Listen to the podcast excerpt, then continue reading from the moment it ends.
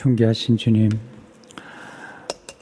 하나님 앞에 나와 예배하는 성도 한분한 분의 기도를 들으시고 오늘 성령님의 감동하심으로 우리에게 주시는 말씀을 잘 받아 그 말씀을 삶 속에 적용하고 그 말씀이 우리의 삶을 풍성케 하는 축복으로 인도해 주옵소서 예수 이름으로 기도합니다. 아멘. 하나님 우리의 감정을 소중히 여기시는 분입니다. 감성 기도는 감정을 돌보는 기도입니다. 어, 감정이 굉장히 중요하잖아요. 왜냐하면 사람들이 감정에 따라서 움직이고 또 결정하기 때문이에요. 굉장히 논리적인 것 같지만 인간이 뭔가를 결정할 때는 감정을 따라 결정할 때가 많아요. 아무리 이해가 돼도 기분이 나쁘면 물건을 사지 않아요. 또 집을 사지도 않아요. 그냥 기분 나쁘대요. 물론 그런 기분 나쁜 감정이 우리에게 유익이 될 수도 있고 또 우리에게 불리할 수도 있겠죠. 그러나 중요한 것은 감정이 어, 우리의 삶을 움직이고 또 우리의 관계를 형성하는 데 굉장히 중요하다는 것입니다. 또 하나님과의 우리의 관계도 우리가 어떤 감정을 가지고 하나님 앞에 나가느냐에 따라서 굉장히 많은 그런 변화를 가져오는 것입니다. 감성 기도는 특별히 우리의 감정을 인식하고 깨닫는 거죠. 그 감정을 하나님께 드러내는 기도입니다. 감정은 그냥 생기는 것 같지는 않고요. 어떤 사건이나 환경 또는 인간관계에서 우리 가슴 속에 느껴지는 어떤 기분이죠. 네이버 사전에 보니까 이렇게 감정을 정의했어요. 감정이란 어떤 현상이나 일에 대하여 일어나는 마음이나 느끼는 마음이나 느끼는 기분이다. 기분. 기분이 좋다. 기분이 불쾌하다. 또 기분이 유쾌하다. 이런 느낌이죠. 또 한문 사전에 보니까 감정이란 느끼어 일어난 슬픔, 기쁨, 좋음, 싫음 따의 마음이나 심리 상태다. 거죠. 똑같은 노래를 부르지만 어떤, 어떤 노래는 우리 감정이 경건해지는 감정이 있어요. 어떤 노래는 부르면 좋긴 하지만 어, 경건하기보다는 그냥 감정적인 어떤 해소가 되는 느낌을 갖기도 하고요. 음악이든 또는 어떤 것이든 간에 우리의 삶 가운데 관계가 이렇게 일어나는 것들을 보게 됩니다. 문제는 우리 감정에 상처를 입을 때가 문제가 생기는 거죠. 몸의 상처도 치유되지 않으면 고름이 나고 그리고 독소를 발휘하게 됩니다. 한 2주, 2주 전일까요? 갑자기 아침에 일어났는데, 왼쪽 그, 그, 허벅지 쪽에, 예, 이, 살갗이 벗겨져 가지고 아주 빨갛게 된 거예요. 아마 제가 부딪혔는데, 부딪히면서 어, 살의 겁질이 벗겨진 것 같아요. 굉장히 아프더라고요. 그래서 이제 연고를 바르고 그렇게 했는데 이게 회복되는데 일주일, 거의 2주일이 걸리는 거예요. 자, 우리 몸의 상처도 또 치유되는데 시간이 걸리고요. 또 치유를 잘 하지 않으면 덧나게 되죠. 나중에는 말신까지 먹어야 될지 모르죠. 마음의 상처도 마찬가지예요. 마음이 상하면 좀 회복되는 시간이 걸리잖아요. 엄마가 아빠가 아이들이 잘못할 때 야단치잖아요. 그때 본인이 잘못했지만 이 마음이 감정이 상해요. 그냥 소리치죠. 뚝. 네. 네가 뭘 잘못했다고 울어. 뚝.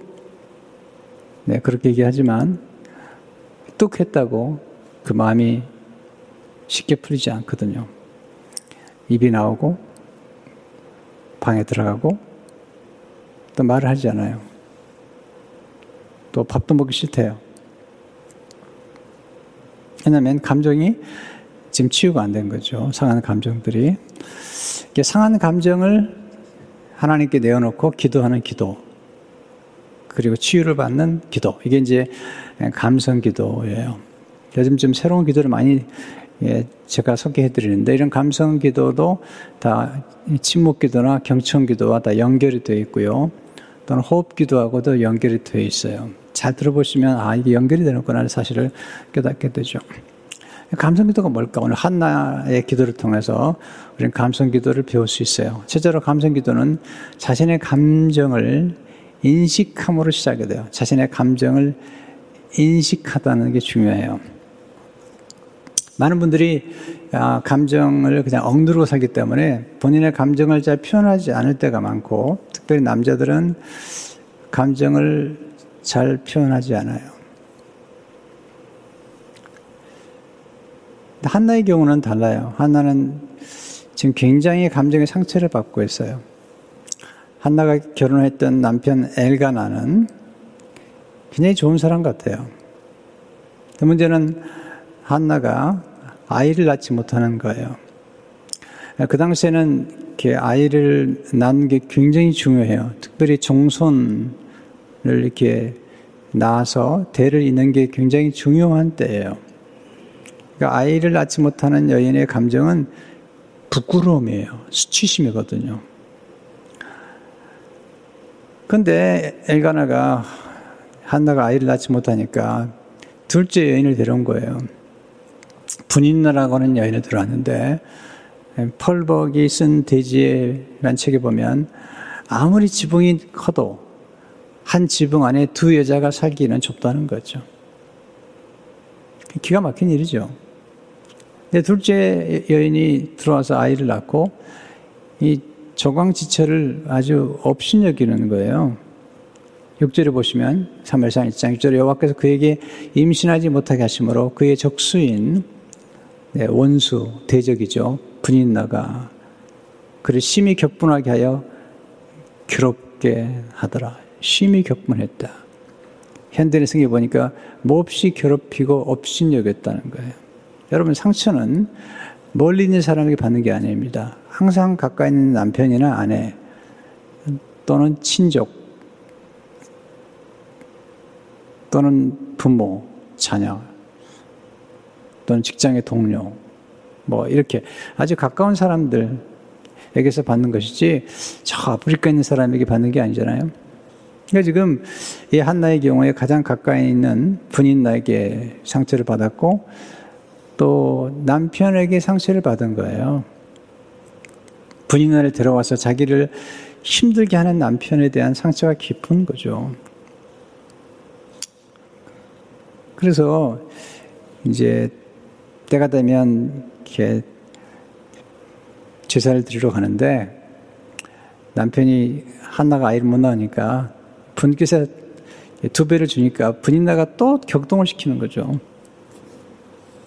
그래서 이제 한나가 식욕을 상실했어요. 1장 7절을 보니까 매년 한나가 여호와의 집에 올라갈 때마다 남편이 그가 참에 분인나가 그를 격분시키므로 그가 울고 먹지 아니하니 마음이 슬퍼요. 음식 맛 상실했어요. 입맛이 없대요. 엘가나는 이, 이, 한나의 마음을 잘 몰라요. 이 한나가 얼마나 지금 고통스러운 감정을 가진지 몰라요. 대부분의 남편들이 아내가 어떤 고통을 받는지 몰라요. 무드예요. 3월 4장 8절에 보면 그의 남편 엘가나가 그에게 이르되 한나야 어찌하여 울며 어찌하여 먹지 아니하며 어찌하여 그대의 마음이 슬프냐 내가 그대에게 여러 아들보다 낫지 아니하냐 하니라 참 한심한 남편이죠. 네, 한나가 지금 왜 이렇게 슬픈지, 왜 이렇게 고통스러운지를 모르고 하는 말 좀 보세요. 어찌하여 울며, 어찌하여 먹지 않냐며, 어찌하여 그대 마음이 슬프냐. 이렇게 아내의 마음을 몰라주는 남편, 목석 같은 남편들. 저를 포함해서 대부분 남편들이 이렇게 아내가 어떤 감정을 가지고 고통을 받는지를 잘 모르잖아요. 한나가 마음이 괴로워요. 네, 16절을 보면 한나가 마음이 괴로워서 여호와께 기도하고 통곡했다. 마음이 괴로워요. 지금 한나를 통해서 배우는 감정들이 있죠. 수치심, 모멸감, 업신여김을 당한 느낌, 슬픔, 괴로움, 거기다 아이를 못 낳는 것에 대한 무력감, powerlessness, 그리고 원통함. 한나 이런 감정을 알고 있고 이런 감정을 지금 표현하고 있는 거예요. 이게 지금 한나에게서 우리가 반드시 배워야 될 거예요. 감정을 인식하고 깨닫고 그리고 표현하는 거죠. 심지어 보시면 당신의 여정을 악한 여정으로 여기지 마옵소서. 엘리에게 하는 얘기죠. 내가 지금까지 말한 것은 지금까지 기도한 것은 나의 온통함과 격분들이 많기 때문이다 하는지라. 이 격분이란 단어를 찾아보니까 몹시 분하고 노여운 감정이 북받쳐 온 거예요. 자신의 감정을 한다가 인식하고 그리고 자신의 감정에 이름을 붙일 줄 알았다는 것은 아주 탁월한 거예요. 많은 분들이 어떻게 느끼세요? 말하면 자신의 느낌에 대한 감정을 잘 표현하지 못해요. 기분이 좋으네요. 어, 사랑스러워요. 경건한 마음이 들어요. 느낌이 들어요. 뭐, 왠지 모르게 끝나지 않은 느낌이에요. 섭섭해요. 억울하거든요. 왠지 짜증이 나요. 왜 기분이 이렇게 더럽죠? 예를 들면, 죄송합니다. 이런, 이런 표현을 해서. 이런 감정이, 여러 가지 감정이 있는데, 음식을 좋아하는 미각을 탁월한 게 가진 분들은 똑같은 음식을 먹고도 그 음식의 맛을 다양하게 표현하잖아요. 그것처럼 이 감정에 대한 인식이 탁월한 사람들은 그 감정에 대해서 이름을 붙이지 줄 아는 거예요. 근데 한나가 그러고 있는 거죠. 이 감정이 얼마나 중요한가를 이렇게 알려준 사람 중 하나가 다니엘 골만이라는 분이에요. 이분이 감정 지수라는 책을 썼어요. 네. 우리가 IQ가 지능 지수라면 감정 지수는 감정을 인식하고 다스리는 그런 지수를 의미해요. EQ란 말을 썼는데 굉장한 센스를 일으켰어요. 그냥 이분이 연구해 보니까 탁월한 지도력을 가진 사람들의 특징은 그들이 사람들의 감정과 자신의 감정을 잘 이해하고 그 감정을 잘 움직이고 감정을 잘 통제하고 또 감정을 변화시켜서 위대한 과업을 이루는 사람들이 탁월한 지도자들이라는 거예요. 그러니까 지도자는 사람들의 마음을 잘 감지하고 그 마음을 움직이서 어떤 놀라운 일들을 성취하더라는 거죠. 그래서 감정 지수, 감정 지능, emotional intelligence란 말을 썼어요. 그냥 머리에만 지능이 있는 게 아니라 우리 감정에도 지능이 있다는 표현이죠. 놀라운, 놀라운 발견이 뿐만 아니라 놀라운 그런 표현이라는 생각이 들어요. 자, 그분이 말하는 감정 지수는 뭘까요? 딱 한 줄로 요약하자면 감정 지수란 자신과 다른 사람의 감정을 이해하는 능력을 의미해요. 또한 삶을 풍요롭게 하는 방향으로 이게 굉장히 중요하더라고요. 삶을 풍요롭게 하는 방향으로 자신의 감정을 통제할 줄 아는 능력을 의미해요. 자, 자꾸 짜증을 부리고 분노하잖아요. 이건 풍요로운 삶을 만드는 게 아닙니다. 네, 분노하면 격하게 되고, 격하게 되면 막말을 하게 되고, 폭력적이 되고, 그리고 아주 극단적인 표현을 쓰게 되고, 관계가 좋아지지 않습니다. 절대로 삶이 풍요로워질 수 없습니다. 때 그런 감정을 이해하고 다스리고 그런 감정을 이렇게 승화시킬 수 있는 네, 그런 능력 굉장히 중요한 능력이죠. 사실 감정은 선물이죠. 하나의 선물이죠. 우리는 이 감정이 없으면 못 살아요. 아, 감정이 없으면 사랑도 못하고 또 교회에서도 봉사일 하기도 어렵고요. 또 결혼 생활도 굉장히 어려워요. 이 감정이라는 게 우리 삶에 굉장히 중요한 역할을 하고 이런 감정을 소중히 여기는 사람들이 예술가들이죠. 예술가들이 사람들의 감정이나 감성을 터치해서 영감을 주고 그리고 상한 감정을 치유하면서 우리 삶을 풍성하게 만들어주는 분들이 우리는 예술가라고 그러죠. 탁월한 지도자들은 항상 예술을 소중히 여겼고 예술가들을 존귀 여겼습니다. 네, 세종대왕 같은 분 얼마나 네, 예능 예술가들을 귀히 여겼는지요. 네, 감성 기도를 잘 들려면 본인의 감성에 대해서 무조건 억누르지 말고 없는 것처럼 얘기해서는 안 되죠. 그것은 진실하지 않은 겁니다. 내가 솔직하게 이런 감정이 있다고 말할 수 있어야 되죠.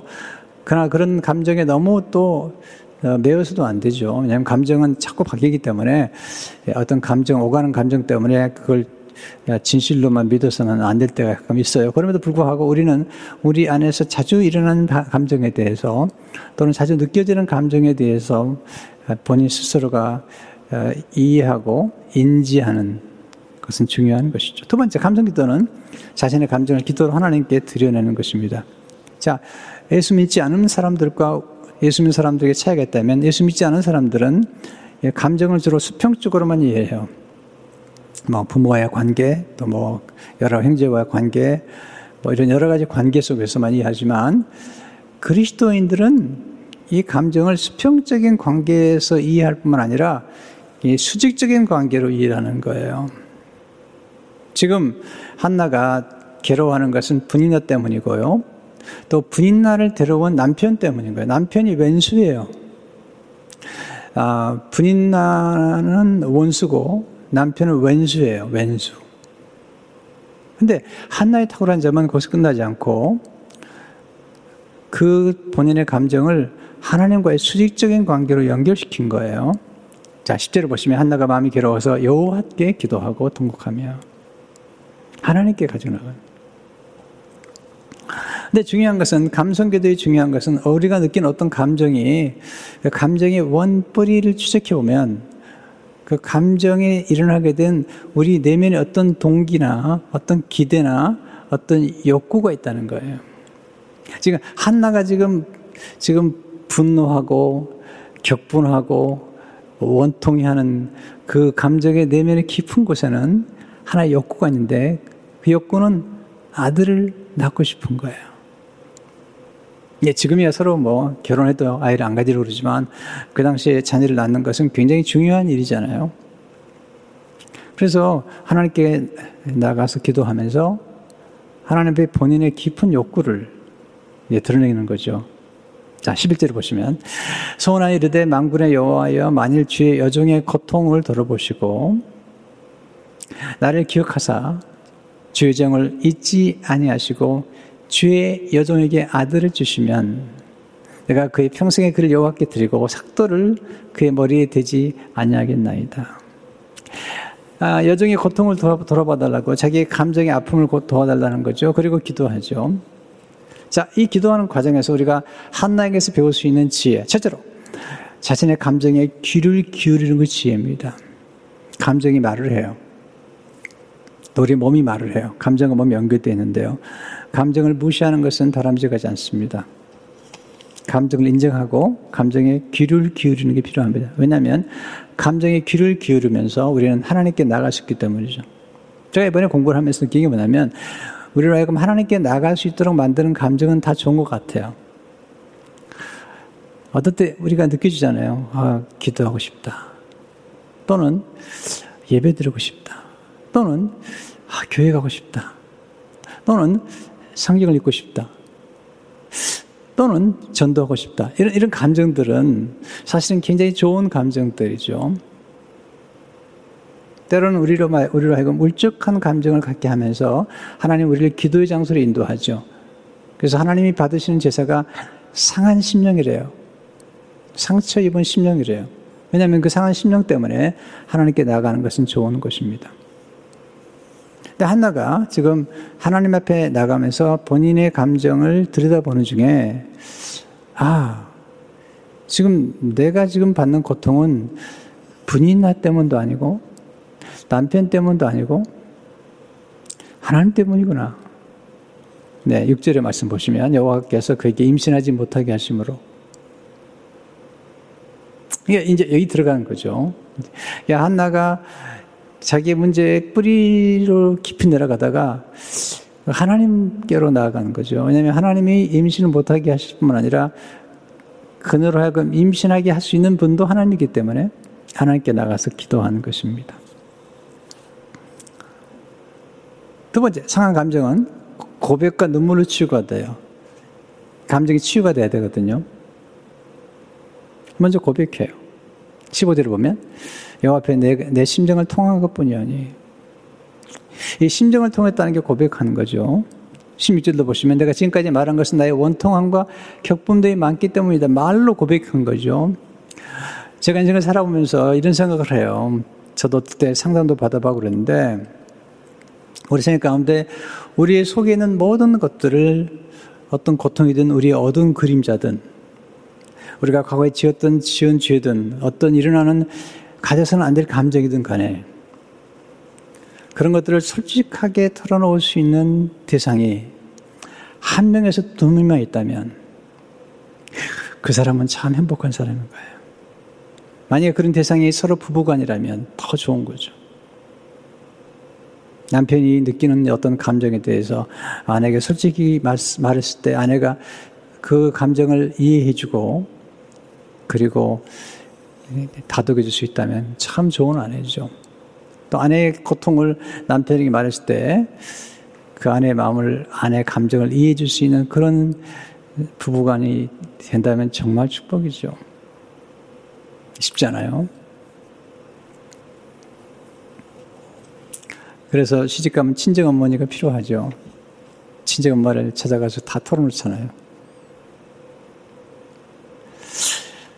정말로 우리 생각 가운데 멘토든 스승이든 간에 모든 것들을 다 털어놔도 괜찮을 수 있는 그런 대상을 가지고 있다면 그 사람은 아주 건강하게 살아갈 수 있는 거예요. 대화 고백, 폴 트리니가 사실 자기 아버지가 나이가 많이 들었을 때 낳은 거죠. 그래서 아버지 바로 돌아가시고 어머니 바로 돌아가시고 고아처럼 성장했어요. 늘 수줍어했고요. 근데 선생님을 잘 만난 거예요. 아무래도 선생님이 집으로 초청을 해가지고 이야기를 시작한 거죠. 거기서 대화를 나누다가 폴 트루니의 생애가 바뀌어요. 아, 저는 좋은 멘토들을 만났어요. 아, 제가 좋은 멘토들을 만났을 때 제가 좋은 멘토라고 말할 수 있는 것은 사실은 제게 무슨 도움을 준 것도 있겠지만 그게 아니라 내가 정말 마음에 깊은 고민들을 내가 털어놓았을 때 멘토들이 저를 정죄하지 아니하고 정죄하지 아니하고 이해해 줄 수 있는 그런 멘토를 만난 거예요. 또 그런 고백을 제게 서로 나눠주는 그런 멘토를 만났어요. 한 멘토가 저한테 그랬어요. 제가 딱 40에 들어가고 그분이 띠동갑이니까요. 52 정도 됐을 때 저한테 그런 얘기 하시더라고요. 예, 40대가 중년의 위기인데 정말 힘들었다고 저보고 조심하라고. 40의 나이는 불혹의 나이가 아니라 이혹의 날이라고. 조심하라고. 네, 그런 그런 좋은 멘토를 만나서 제가 아, 이 중년의 위기, 남자들이 중년의 때 40에서 요즘은 뭐 40에서 65세까지 간다고 그래요. 좀 이제 나이가 많아져가지고. 근데 그때 느껴지는 어떤 감정들, 이상하게 느껴지는 사랑의 감정이나 이상하게 느껴지는 어떤 연애 감정들, 그런 감정들이 일어났을 때 남자들이 아주 힘들거든요. 예, 그때 그 예, 예, 그런 감정들을 이해해 줄 수 있는 아내는 참 복된 아내예요. 네, 그리고 기다려주고 그 대상이 잘못된 대상으로 흘러가지 않도록 아내가 더욱 노력하고 네 그러면 지혜로운 거죠.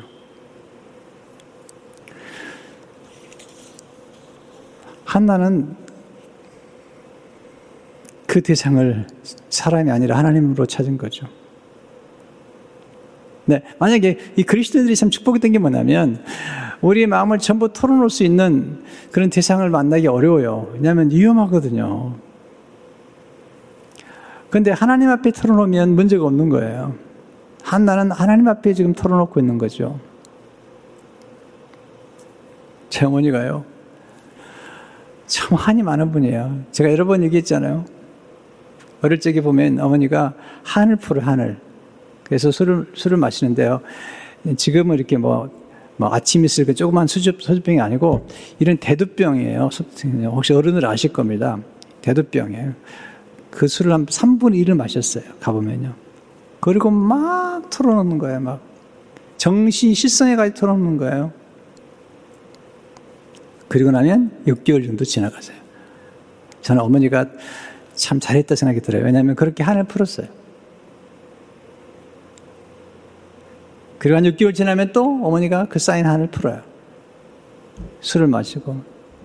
초등학교 때 멀리서 집에 들어가면 소리가 나요. 곡소리가 나요. 들어가면 어머니가 실신해 있어요. 아, 손을 지르고. 손에는 예, 큰 소주병이 이렇게 들어있어요.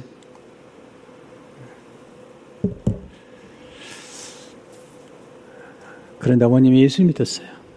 예수 믿고는 더 이상 그럴 필요가 없었어요. 왜? 하나님 배 나가서 다 털어놓는 거예요. 다 털어놓는 거예요. 어머니 감정이 치유가 되는 거예요. 고백은 놀라운 힘이 있어요. 고백과 함께 힘 있는 게 뭐냐면 울음이에요. 눈물. 10절에 보시면 한나가 마음이 괴로워서 여호와 기도하고 통곡했어요. 눈물은 참 좋은 거예요. 남자들이 잘 안 우는데요. 울어도 괜찮아요.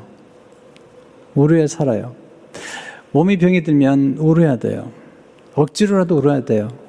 울다 보면 눈물이 나오거든요. 왜냐하면 상한 감정을 치유하는 약이 뭐냐면 눈물이거든요. 이 눈물이 우리를 치료해주고 눈물이 우리를 정화시켜주고 또 우리 눈물이 우리의 긴장을 다 풀어줘요. 그리고 우리 안에 있는 상한 감정 때문에 생긴 도끼, 독을 떼어주는 거죠. 예, 감정 치유기도라는 책을 쓴 이경영 목사님이 이렇게 얘기하고 있습니다. 감정을 따라 솔직하게 기도하다 보면 감정에 어떤 도끼가 빠져나가는 것을 느낄 것이다. 그리고 가장 깊은 감정의 밑바닥에서 하나님을 만날 수 있다. 이때 정화수 역할을 하는 것이 눈물이다. 눈물은 타락과 죄악으로 인해 감정에 스며있던 도끼를 뽑아주는 신령한 물이다. 마치 소금물이 간에서 떫은 맛을 제거하듯이 눈물은 감정에서 독소를 제거해줍니다. 바로 눈물의 영상이다. 감정에서 도끼가 빠져나간 그 자리를 하나님께서 성령의 성품으로 채워주신다. 분명히 이 과정은 신비이며 성의 거룩한 사역이다. 감정에서 도끼가 빠지잖아요. 그러면은 그 상처가 우리에게 영향을 더 이상 끼치지 않아요. 첫째, 감성 기도는 침묵 기도로 이어집니다. 통곡했는데 침묵으로 들어가죠. 네. 12절 13절을 보게 되면 그 여호와 앞에 오래 기도하는 동안에 엘리가 그 입을 주목한즉 한나가 속으로 말하며 입술만 움직이고 음성은 들리지 아니하므로 엘리는 그가 취한 줄도 생각하니라. 자, 더 이상 소리가 나지 않아요. 이게 무슨 일이 벌어진 걸까요? 이게 침묵 기도로 들어가서 이 격한 감정의 파도가 고요해진 겁니다. 잔잔해진 것입니다. 그때 고요한 호수처럼 마음의 평강이 많은 거예요. 분노가 사라진 거예요. 미운 감정이 사라진 거예요. 복수심이 사라져버린 거예요. 이걸 아빌레 테레사는 거도가는 기도라는 말 표현을 써서 거도가는 기도. 하나님이 우리 마음속에 있는 상처와 아픔들의 그런 나쁜 감정들, 부정적인 감정들을 거도가시는 거예요. 저도 그런 경험을 했어요. 저는 정말 억울하고 격분할 만한 그런 상황을 여러 번 겪었어요. 놀라리만큼 하나님 제 마음속에서 나에게 상처를 주고 아픔을 주었던 사람들에 대한 미움을 완전히 걷어가셨어요. 또는 그런 분들을 저주하고 싶은 그런 마음을 완전히 거듭하셨어요. 진짜 없어요. 이건 은혜죠. 여기서 한나가 치유가 돼요. 몸의 변화가 나타나요. 얼굴이 바뀌어요. 엘리가 너 술 취했느냐? 그랬더니 술 취한 게 아닙니다. 제 마음을 통하는 것입니다.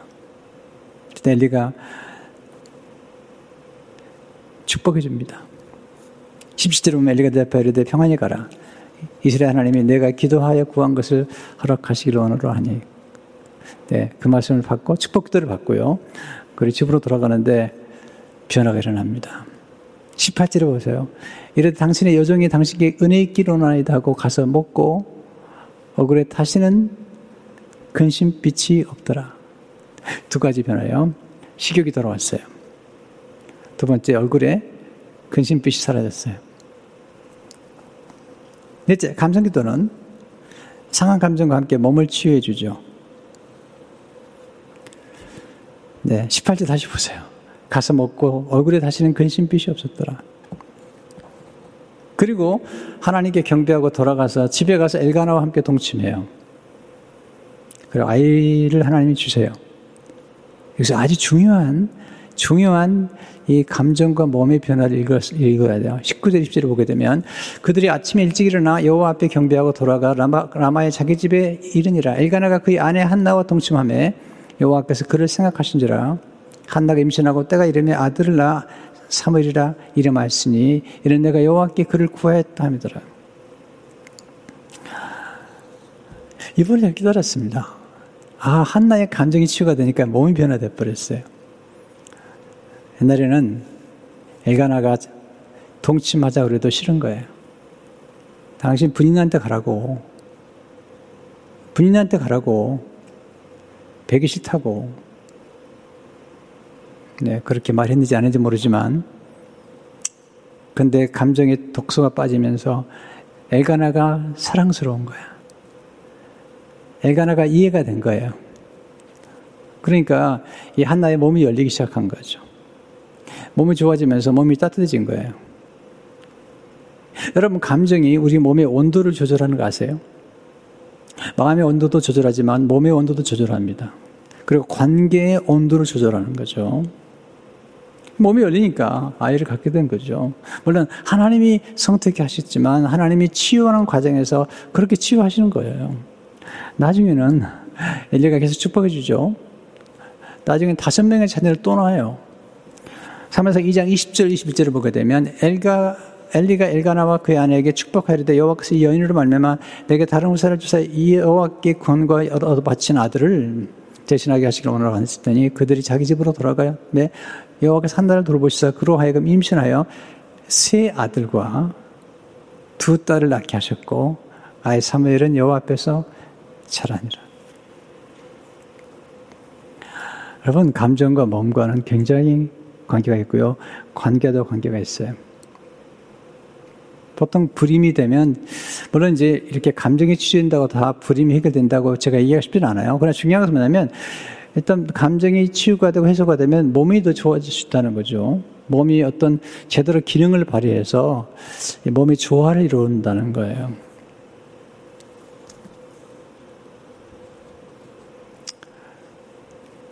보통 불임을 경험한 분들이 그 한의사나 또는 의사를 찾아가면 몸이 너무 차갑다고 이런 표현을 많이 하는데요. 뭐 그런 몸이 체질적으로 그럴 수도 있고 상황이 여러 가지인데 그것 때문에 다 우리가 어, 감정이 치유가 안 돼서 그렇게 얘기하기는 어려운 얘기예요. 자, 그러긴 하지만 제가 드리고 싶은 말씀은 뭐냐면 감정이 치유가 되면 몸의 변화가 나타난다는 거죠. 그건 분명히 맞는 것 같아요. 우리가 어떤 칭찬과 격려를 받으면 우리 마음이 따뜻해지고 또 몸의 온도도 달라지거든요. 비판을 받게 되거나 또는 누군가가 우리를 경멸하게 되면 차가워지죠. 다섯 번째, 감성들을 통해서 감성 지수가 높아지게 되죠. 저는 어떤 하나님이 뭔가를 우리 맡기시거나 할 때는 반드시 저는 유익을 생각해요. 어떤 베네핏 생각하는데 감성 기도를 드리면 감성 지수가 높아지죠. 감성 지수란 뭐냐면 자기 감정을 아, 인식하고 깨닫고 그 감정을 돌보고 또한 좋지 않은 감정이나 도움이 안 되는 감정은 다스리거나 아니면 승화시키는 거죠. 굉장히 중요한 훈련입니다. 그렇게 함으로써 좋지 않은 감정을 따라 말하거나 행동하거나 선택하지 아니하고 네, 좋은 감정의 상태를 만들어서 올바로 인식하고 올바로 선택하는 훈련하는 거예요. 그래서 감정 지수가 높아지면 네, 사람들과의 관계를 할 때 오해하기보다는 이해하게 되고요. 또 자기 자신도 어떤 감정이 안 좋을 때 그 감정을 왜 안 좋은지를 이해하게 되죠. 저 같은 경우 가끔 감정이 안 좋을 때가 있으면요. 그냥 잠을 자요. 몸이 피곤해서 그런 거거든요. 또 저도, 저는 하루 리듬이 있는데, 오후 한 3시, 4시 때 사람을 잘 만나려고 하지 않아요. 왜냐면 3시, 4시 때는 아주 저로 하여금 이 리듬이 아주 좋지 않은 때예요. 필요하면 만나요. 만나지만 3시나 4시 오후에는 중요한 결정을 잘 내리질 않아요. 네. 우리 스스로가 자기 몸의 바이오 리듬을 알아야 돼요. 저는 그래요. 그래서 어떤 감정을 본인이 이해하고 그 감정을 잘 다스리는 훈련이 필요해요. 아, 사실 지난 수요일 날, 아, 이상하게 아침부터 이렇게 마음이 부담이 돼요. 감정이 별로 안 좋아서 그런지 모르지만 저녁에 수요 심야기도를 자꾸 이게 인도하는 게 부담이 되는 거예요. 아니 내가 목사인데 또 제가 설교해야 되는데 수요 심야기도를 들어가고 싶지 않은 거예요. 너무 놀리시는 것 같은데 목사라고도 항상 감정이 좋으나요? 목사도 탈진하게 되거나 또는 상처를 많이 받게 되면 사람 보고 싶지 않을 때가 있거든요. 그래서 그런 감정이 제게 온 거예요. 스폴전이 아주 중요한 얘기를 했어요. 전 스폴전이 한 말이 제게 큰 도움이 돼요. 스폴전이 이런 얘기죠. 우리는 기도하러 갈 때 그렇게 기도하러 가기 싫어하는 우리를 본다. 그러나 일단 우리가 기도하기 시작하면 그 기도의 자리에 계속 머무르고 싶어 하는 우리 자신을 본다. 이건 영적인 싸움일 뿐 아니라 우리 감정의 싸움이거든요. 다시 말씀드릴게요. 우리는 기도하러 갈 때 그렇게 기도하고, 기도하러 가기 싫어, 싫어하는 자신을 본다. 그러나 일단 기도를 시작하면 계속 기도하고 싶어 하는 자신을 본다는 거죠. 이제 그런 감정이 지금 온 거예요. 목사인데. 어떻게 하느냐. 그런 감정이 왔을 때 그런 감정을 제가 인지, 인지하고요. 그 다음에 제 자신에게 설득을 하는 거예요. 네가 목사지 않느냐. 언제가 설교해야 되지 않느냐. 네가 준비한 설교가 오늘 너무 축복이 될 텐데. 네. 그래서 제 자신을 설득했어요. 설득하고 예, 기도에 참석해서 제가 설교 잘하고 또 은혜로운 시간을 갖게 됐어요.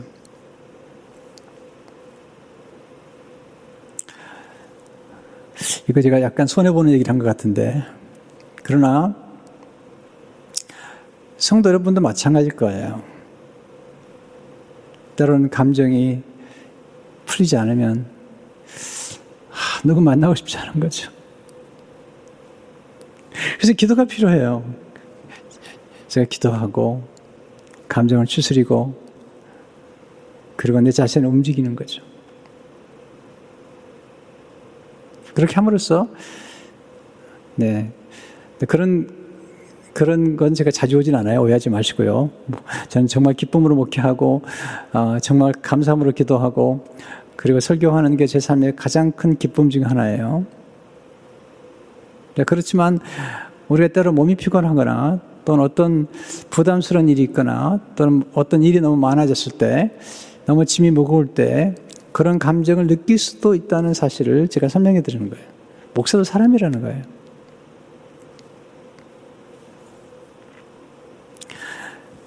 자, 우리가 이런 감정을 정말 잘 다스리게 되면 또 성령님의 도우심을 받게 되면 우리의 감정이 승호가 돼요.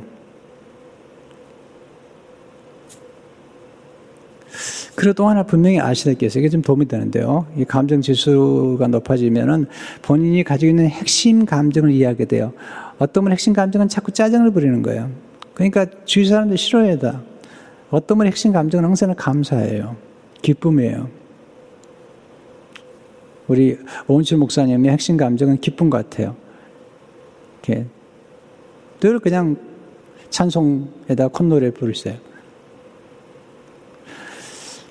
자, 보세요. 아, 이게 굉장히 중요한 얘기인데요. 저는 어떤 혁신, 어떤 감정 상태에 들어가면 굉장히 설교가 잘 준비가 돼요. 또 어떤 핵심 감정, 어떤 감정에 들어가면 그렇게 그 설교가 잘 될 수가 없어요. 어떤 상태에 들어가면 그렇게 글이 쏟아져 나와요. 자, 그러니까 제가 하는 일이 뭐냐면 설교를 준비하기 전이나 또는 사람을 만나기 전에 그런 감정을 제가 스스로가 만들어내는 거예요.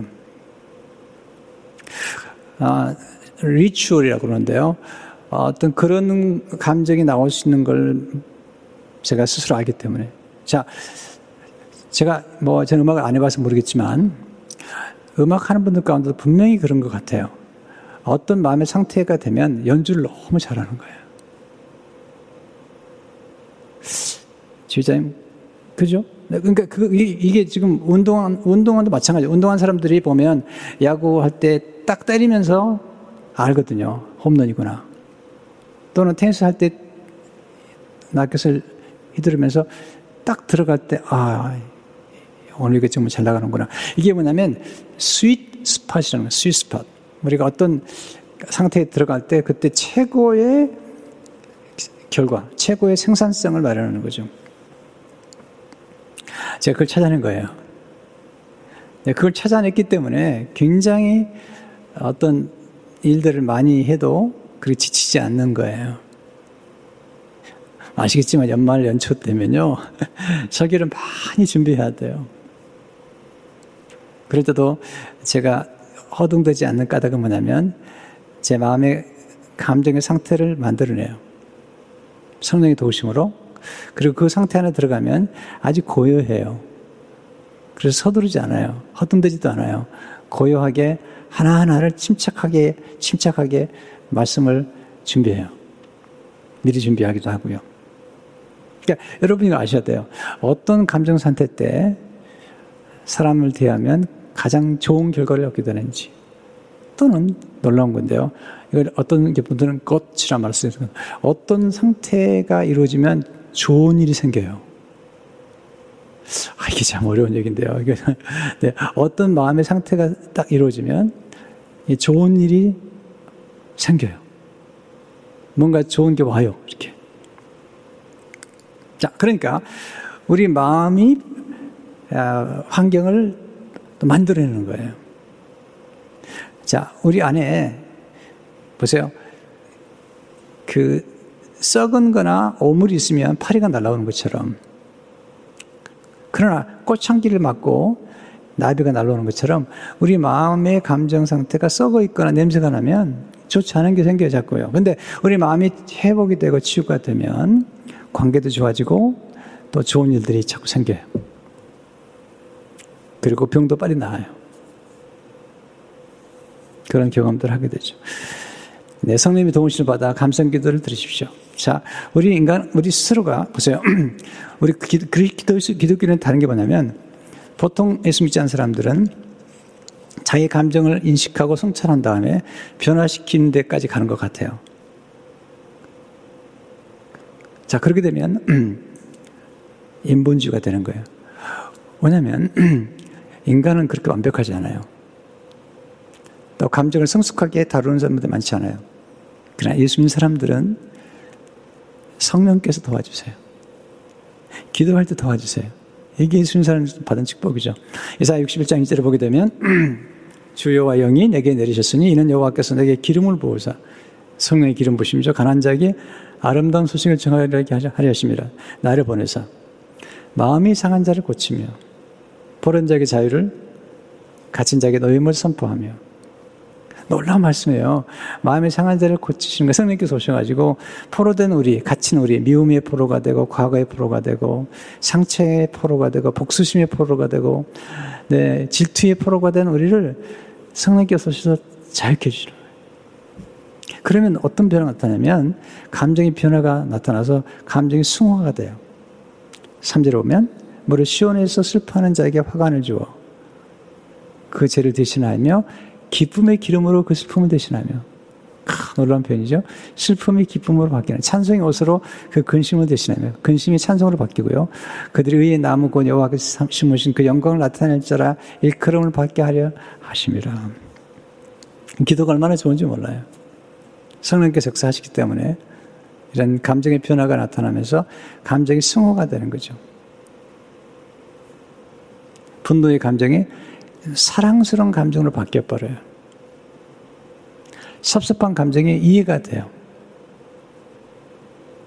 그러면 사랑스러워져요. 이제 성령님이 오셔서 도와주실 때 그런 가능하기 때문에 우리가 감성 기도를 드리면 하나님 그렇게 우리의 마음을 치료해 주시는 거죠. 한나가 치료를 받았어요. 그리고 2장 1절에 보면 이렇게 찬양하며 감사해요. 한나가 기도하려되 내 마음이 여호와로 말미암아 즐거워하며 내 뿔이 여호와로 말미암아 높아졌으며 내 입이 내 원수들을 향하여 크게 열렸으니 이래 내가 주의 구원으로 말미암아 기뻐합니다. 잘 되니까 다 치료가 된 거예요. 어떻게 잘 되느냐? 감정이 변화되니까. 자꾸 마음속에 원망과 섭섭함과 짜증이 나면 좋은 일이 생기질 않아요. 네, 웃으면 복이 온다 그러잖아요. 한나가 근심빛이 사라지고 입맛이 돌아오고 남편이 사랑스러워지니까 변화가 나타나는 거죠. 그래서 하나님의 은혜를 경험하고 나서 기쁨과 감사의 삶을 사는 거죠. 이게 감성 기도가 주는 축복이에요. 성도 여러분, 여러분의 감정은 하나님 신 선물이에요. 감정이 없으면 사랑 못해요. 감정이 없으면 헌신도 못해요. 감정이 참 중요해요. 우리가 감정을 위해서 드라마도 보고, 음악도 듣고, 연주도 듣고 그러잖아요. 어떤 연주 들으면 마음이 편해져요. 이게 달라요. 그래서 우리가 아, 본인의 감정에 대해서 조금 더 연구를 하고 또 감정 기도를 드리는 게 필요해요. 한번 드려보세요. 제가 이제 기회가 되면 다양한 감정을 치유하는 그런 말씀도 한번 드리려고 준비를 하고 있는데 시간이 없어요. 다른 메시지 전할 게 우선 급하니까. 근데 하나님 우리의 감정에 놀라운 변화를 통해서 우리 삶을 축복한다는 사실을 잊지 마세요. 절대로 복수심이나 원한을 가지고 사업을 해서 잘 되지 않아요. 됐다 하더라도 그건 금방 무너져 버려요. 내 선한 마음과 복된 마음으로 다른 사람을 축복하기 위해서 하는 사업과 직장 생활과 우리 하는 일들은 경고해요. 그리고 나중엔 축복이 돼요. 이만큼 감성이 중요한 거죠. 감성 기도를 통해서 큰 변화를 경험하는 여러분 되시기를 주 이름으로 축원합니다. 하나님 아버지, 우리 감정이 우리 감성이 얼마나 중요한지 깨달았습니다. 우리의 상한 마음들을 치료해 주시고 우리 마음에 있는 상한 감정의 도끼가 사라져서 고요함, 평강, 그리함으로 몸의 조화가 이루어 더욱더 우리 삶이 풍요롭고 더 축복되도록 인도해 주옵소서. 예수 이름으로 기도합니다. 아멘.